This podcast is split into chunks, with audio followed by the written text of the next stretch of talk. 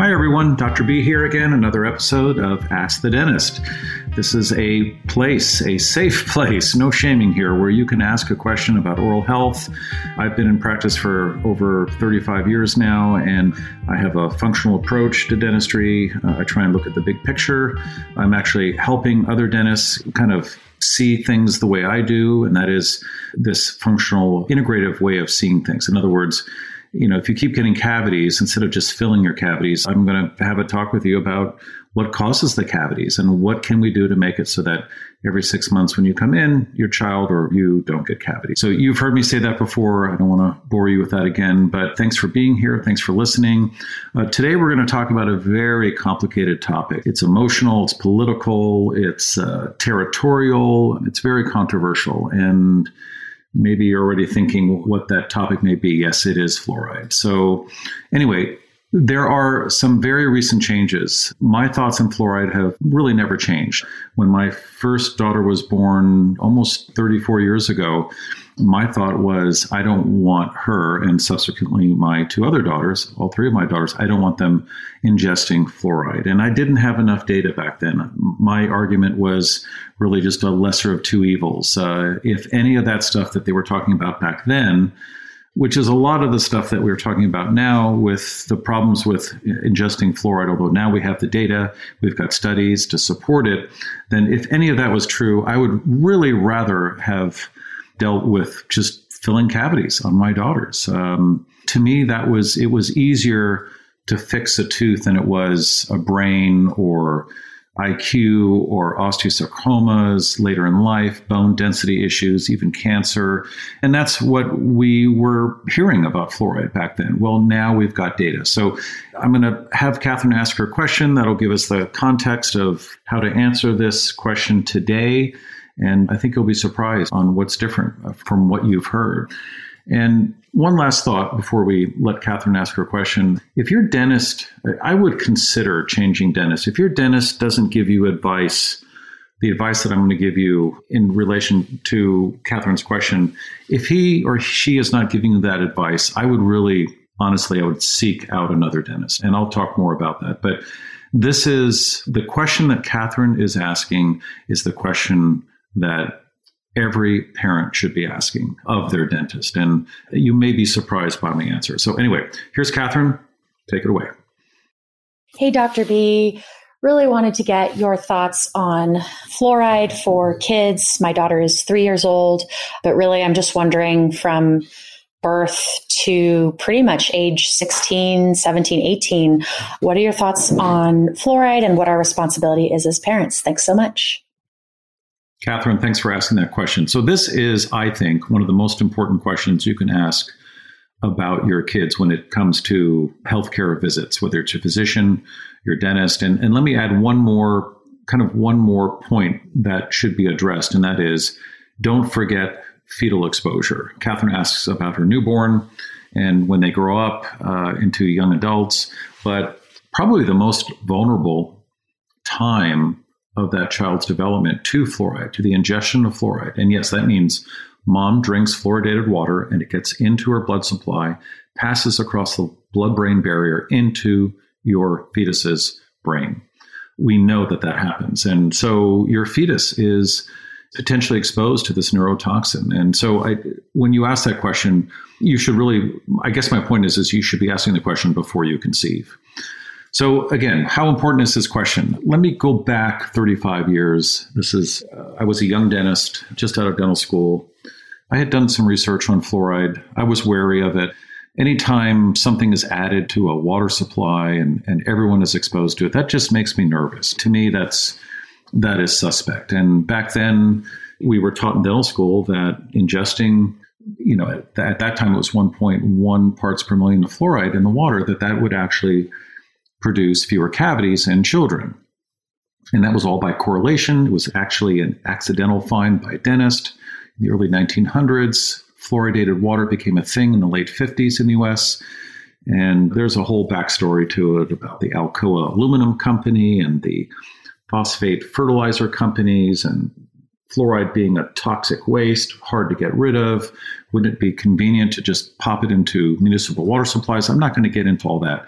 A lot of that you can get by listening to a podcast that I was on with Dhru Purohit, the Broken Brain podcast, and I will include a link to that. So you can listen to that while you're driving or sitting down relaxing and get a little background in that. But what I want to do is answer Catherine's question. So today, my answer today is essentially the same, but I have better data to support why I'm saying it back when I made the decision for my kids.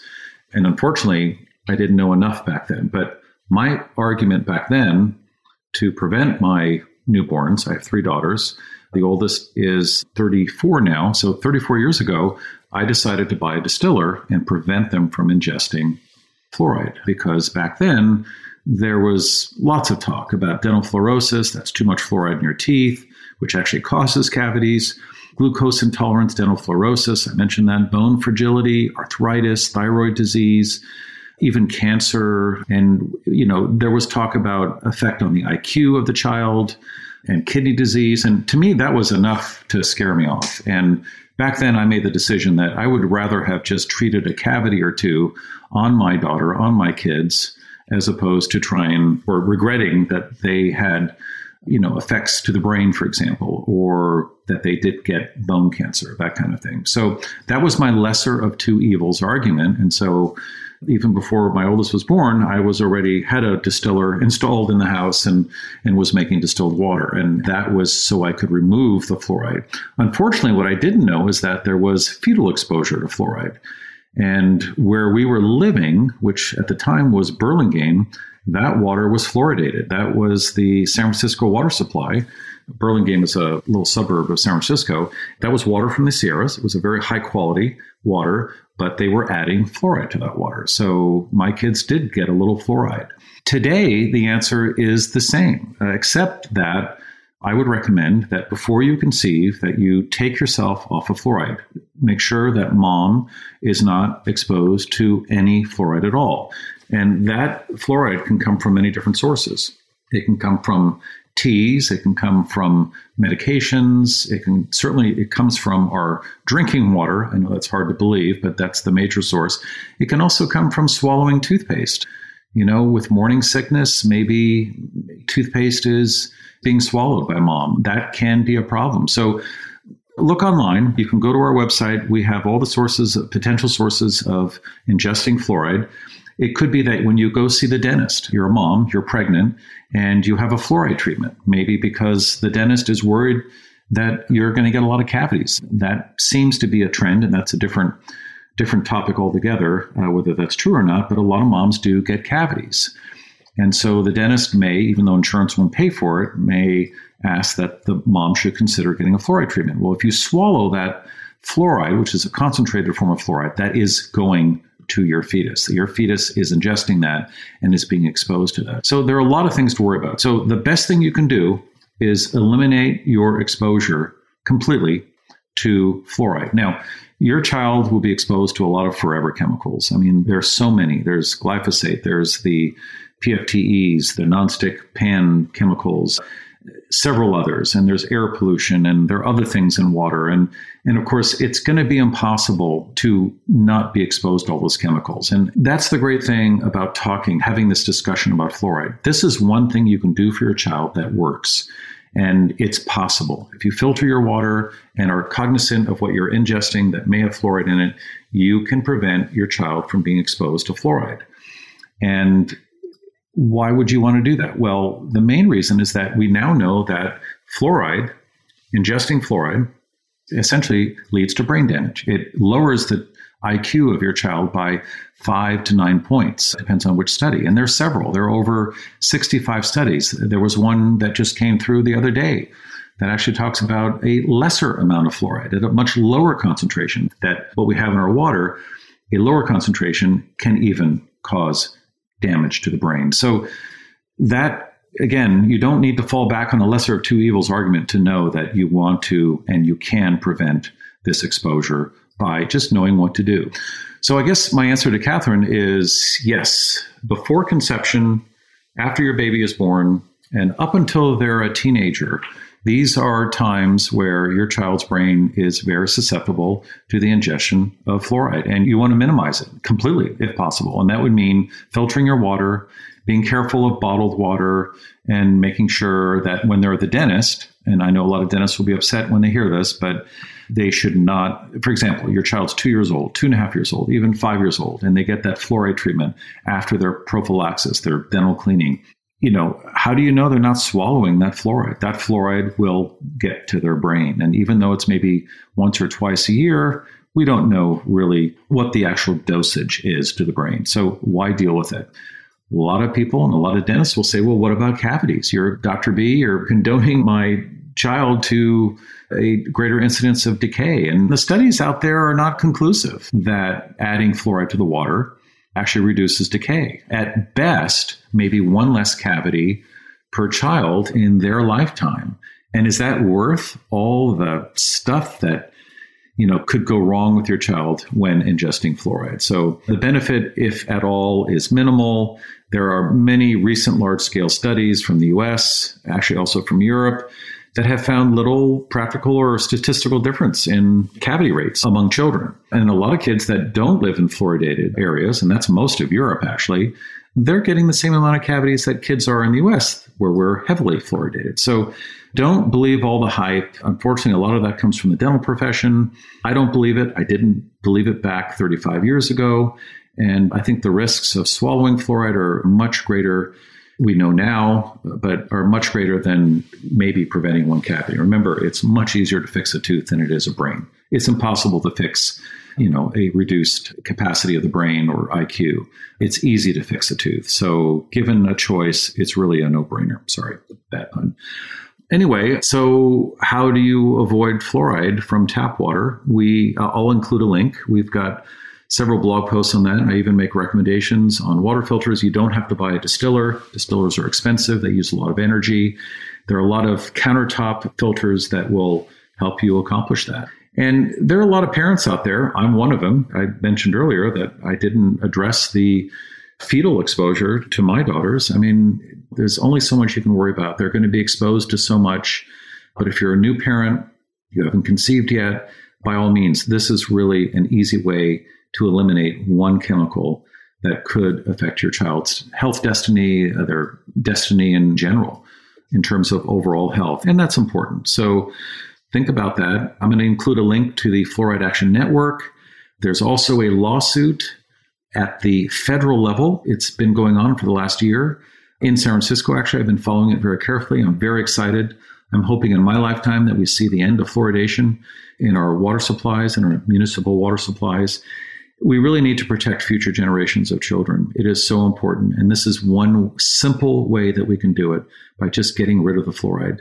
There's a lot of pressure from big corporations and the dental profession on keeping fluoride in the water. And I think it's a huge mistake. So read about it, become an expert on it, go to our website, read about everything that I've written about it. I'm not the only one that's writing about it.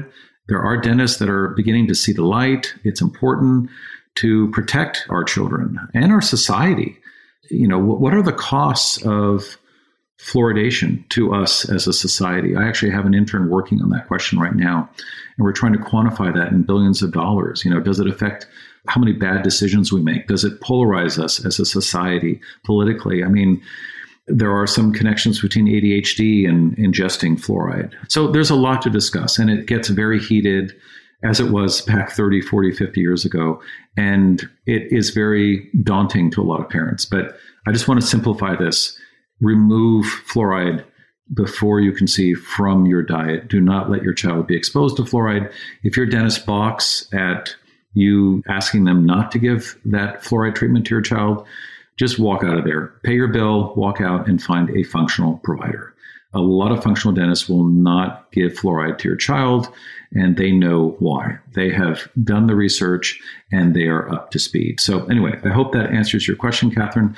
I try not to scare people and just hang in there. Don't feel bad if your child's been exposed to fluoride, but let's pass this information on to future generations, to future parents, and make it so that we don't have to have this discussion. And that would be a great thing. I'm hoping that before I leave this planet, that fluoride has been removed from our drinking water.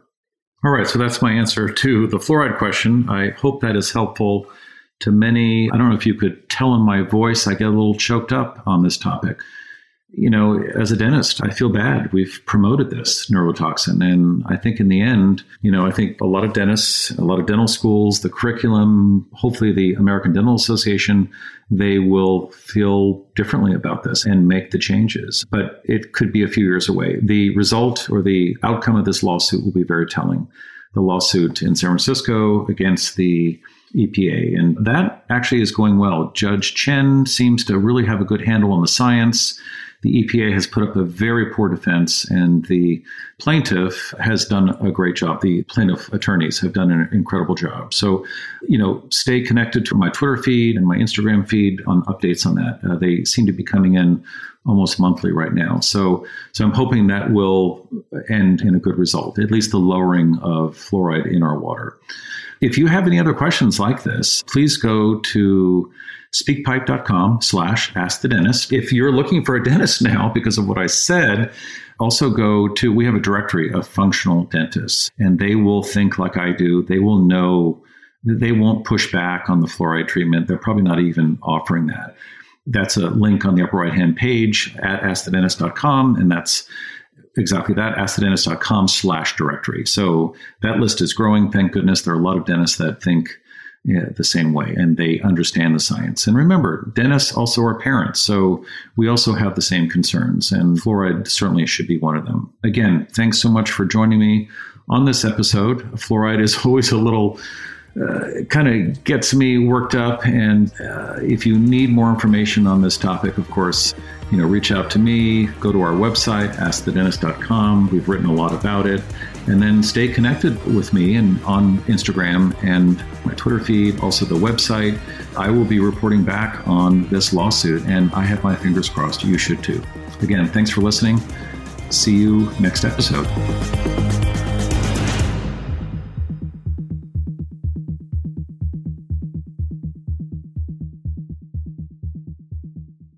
Hi, everyone. I hope you enjoyed this week's episode. Just a reminder that this podcast is for educational purposes only. This podcast is not a substitute for professional care by a dentist, doctor, or other qualified medical professional. This podcast is provided on the understanding that it does not constitute medical or other professional advice or services. If you're looking for help in your journey, seek out a qualified medical practitioner. If you're looking for a functional dental care provider, you can visit askthedentist.com/directory and search our Find a Dentist database. It's important that you have someone in your corner who's trained, is a licensed healthcare practitioner, and can help you make changes, especially when it comes to your health.